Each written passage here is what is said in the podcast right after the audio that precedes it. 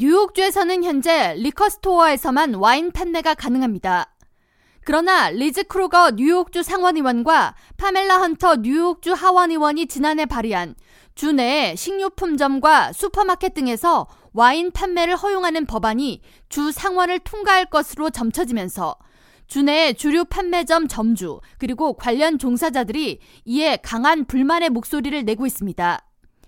퀸즈 지역 매체 QNS는 5일 퀸즈에서만 약 600개의 주류 판매점이 영업을 하고 있으며 만약 와인 판매가 슈퍼마켓에서 가능해질 경우 이들은 모두 폐업 위기에 놓일 수 있다는 우려의 목소리를 냈습니다.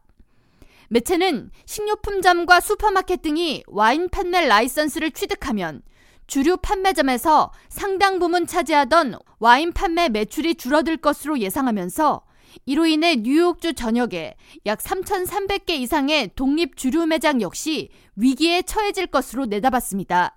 뉴욕주 주류 판매점을 대표하는 메트로폴리탄 패키지 매장 협회 마이클 코레라 회장은 자신도 브루클린 하이츠에 주류 판매점을 운영하고 있으며 와인으로 발생하는 매출이 전체 수입의 80%에 해당한다고 전하며 해당 법안이 소규모 매장을 마비시켜 잠재적으로 많은 사람들이 실직을 하게 될 것이고 자신의 매장도 문을 닫을 수밖에 없을 것이라고 울분을 토했습니다.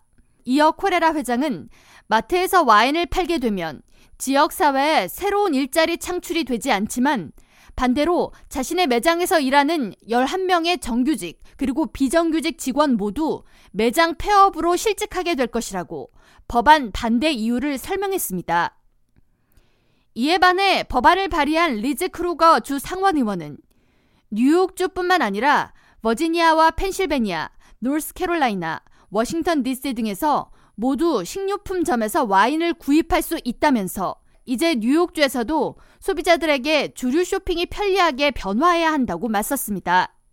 크루거 의원은 현재 미국 내 식료품점 와인 판매가 가능한 주는 40여 개에 달하며 뉴욕주 법안이 통과될 경우 와인 매출 증가로 해당 산업이 더욱 활성화될 것이고 이로 인한 새로운 일자리 창출이 가능해질 것이라고 전망했습니다. K라디오 전영숙입니다.